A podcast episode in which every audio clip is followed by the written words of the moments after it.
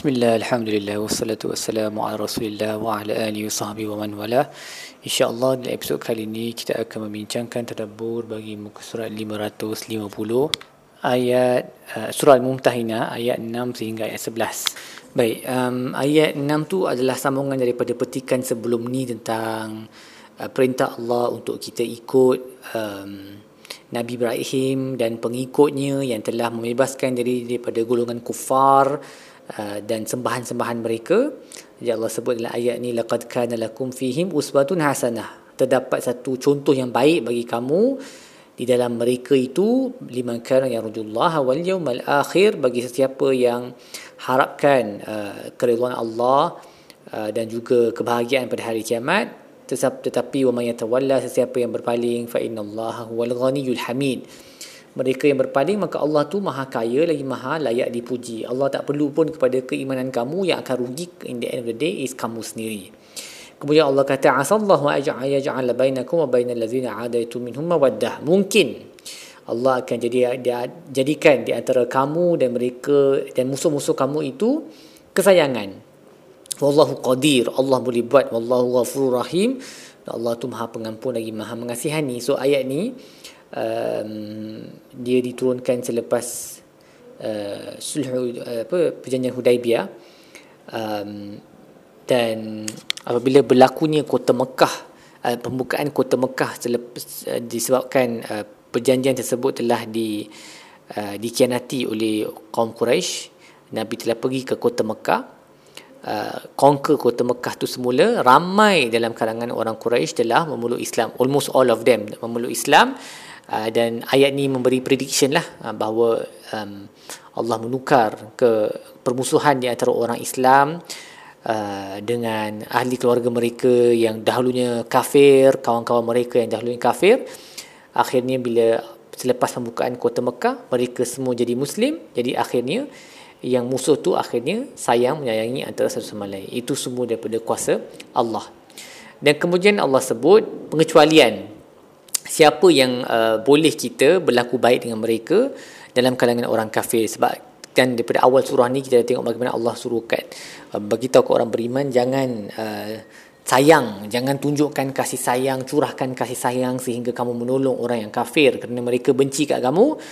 Jadi Allah sebut Allah tak halang kamu daripada um, uh, berlaku bir, berlaku berlaku adil, berlaku baik. Bir ni antabarruhum wa tuqsitu ilahim untuk kamu melakukan kebaikan yang banyak dan juga berlaku adil kepada mereka. Allah tak halang kamu jika mereka ni bukan dalam kalangan orang yang uh, melawan kamu. So la yanhakumullahu 'anil ladzina lam yuqatilukum fid din wa lam yukhrijukum min diyarikum an tabarruhum wa tuqsitu ilaihim. Allah does not forbid you. Allah tak menghalang kamu untuk um, berlaku baik, ber, uh, melakukan uh, apa keadilan terhadap mereka yang tidak melawan kamu dalam agama dan tidak mengusir kamu. Inna Allah yuhibbul muqsitin sebab Allah sayang ke orang-orang yang adil ni. So berlaku baik dengan orang kafir yang bukan harbi, yang bukan benci dan sentiasa mahu keburukan kepada orang Islam. Ini adalah sesuatu yang dibenarkan. Innama yanhakumullah yang Allah larang adalah mereka yang uh, melawan kamu, mengusir kamu um, dan bantu membantu satu sama lain dalam mengusir kamu keluar. So mungkin kalau mereka tak terlibat secara langsung mengusir kamu keluar pun mereka support orang yang mengusir kamu keluar. Mereka ni yang tak sepatutnya kamu berbaik dengan mereka, you should be harsh with them. Uh, tetapi siapa yang berkawan dengan mereka faulaika humuz zalimun. Mereka inilah orang-orang yang zalim. Selepas itu datang satu ayat um, yang panjang um, ayat 10 dan juga ayat 11 yang komplement ayat 10 ni hukum hakam tentang para wanita yang lari daripada Makkah ke Madinah ataupun Madinah ke Makkah. So dalam perjanjian Hudaibiyah ada satu ada satu term uh, di mana um, satu syaratnya yang dipersetujui oleh Nabi SAW yang telah dikemukakan oleh Suhail bin Amr uh, wakil Quraisy bahawa mana-mana orang Islam yang lari ke Makkah tanpa kebenaran wali-wali uh, keluarganya ataupun pemiliknya kalau dia hamba dia kena dikembalikan balik semula ke Makkah. Manakala mana-mana orang Islam daripada Madinah yang lari ke Makkah mereka tak perlu dikembalikan semula ke Madinah. So of course this is berat sebelah lah. Dia sangat berat sebelah dia lebih berpihak kepada kaum uh, kaum Quraisy sebenarnya. Tapi Nabi bersetuju untuk satu hikmah yang Nabi nampak yang sahabat-sahabat lain tak nampak. Uh, tapi dia timbul masalah bila yang lari itu adalah wanita. So ayat ni dia diturunkan untuk mengangkat hukum tu, mengangkat syarat tu daripada para wanita. So Allah kata kalau ada wanita daripada Makkah yang lari ke Madinah, uji mereka. Uji mereka tentang keimanan mereka.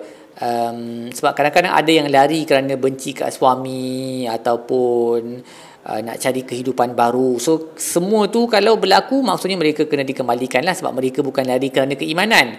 Tapi kalau mereka lari kerana keimanan maka Allah suruh ambil mereka dan jangan bagi jangan kembalikan mereka kepada kufar seperti mana syarat awal perjanjian Hudaibiyah tu. So maksudnya syarat perjanjian Hudaibiyah tu terpakai kepada lelaki sahaja. Allah tak bagi syarat tu dipakai ke atas wanita yang lari daripada Makkah ke Madinah uh, memohon perlindungan daripada Nabi SAW dan masyarakat Islam di sana kerana mereka sendiri adalah orang beriman.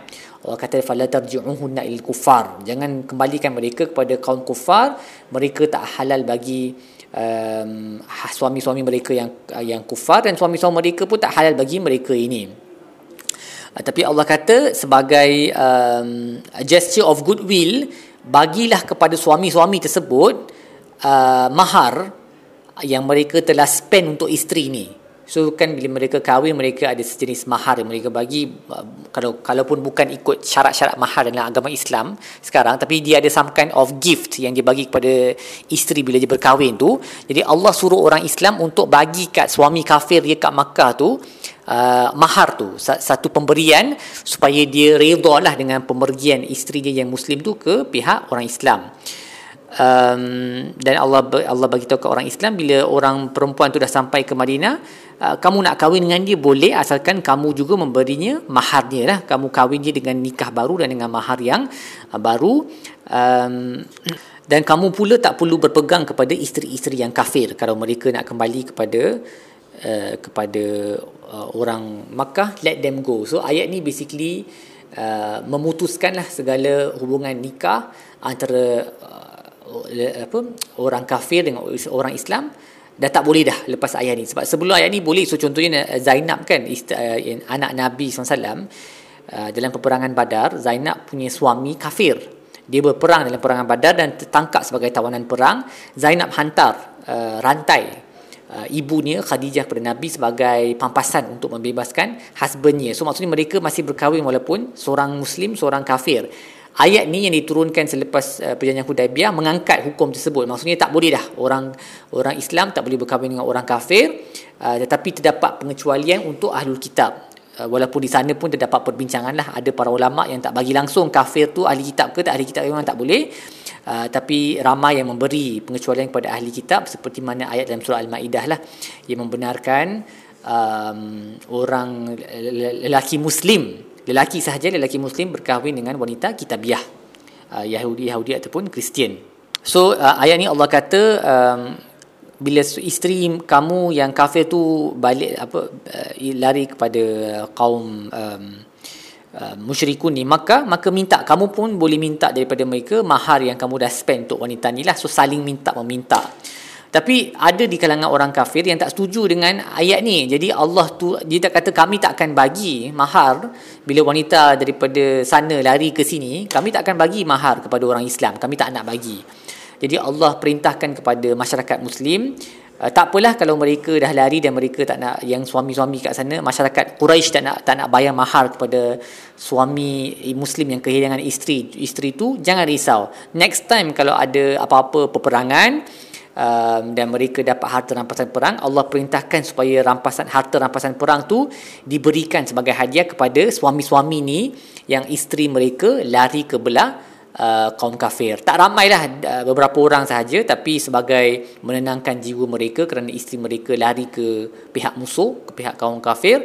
Dan kaum kafir pun tak nak bayar dia punya mahar kepada suami itu uh, sebagai gantian maka Allah kata bila the next time ada harta rampasan perang uh, bagilah kepada suami-suami yang telah kehilangan isteri mereka. Baik, uh, pengajaran utama daripada ayat ni daripada muka surat ini adalah hubungan sesama orang Islam dengan orang muka Islam lah. Uh, sebab ayat yang lain tu dia macam khusus kepada apa yang berlaku pada zaman Nabi tu yang tentang uji wanita beriman bayar balik uh, mahar dan sebagainya. Dia mungkin tak relevan sangat pada zaman sekarang tapi yang pasal orang kafir ni interaksi orang kafir dengan orang Islam dia relevan sampai hari kiamat lah. Iaitu dibolehkan untuk kita bermuamalah dengan kafir yang bukan harbi yang bukan berperang dengan orang Islam. Bahkan berlaku ihsan kepada mereka. Sebab Allah sebut perkataan antabarruhum. Bar ni dia perkataan yang guna untuk mak bapak tau. Dia punya kebaikan level yang birrul walidain tu is from the same word. Untuk that means to do very good to to be very kind to them. Satu benda yang Allah suka. Allah suka kepada keadilan dan ia juga mengajar kita supaya berlaku adil kepada mereka yang kita um, sayang dan juga mereka yang kita tak sayang. Semua orang deserve kita punya uh, keadilan lah. Dan memang ada ayat-ayat lain dalam Quran um, dalam surah Al-Maidah contohnya um, wala yajrimannakum syan'anu qaumin ala alla ta'dilu. I'dilu huwa aqrabu littaqwa. Janganlah jadikan kebencian kamu kepada satu kaum itu menjadikan kaummu tidak berlaku adil. Berlakulah adil kerana itu lebih dekat kepada takwa so keadilan itu terpakai all the time lah. Sentiasa kena berlaku adil.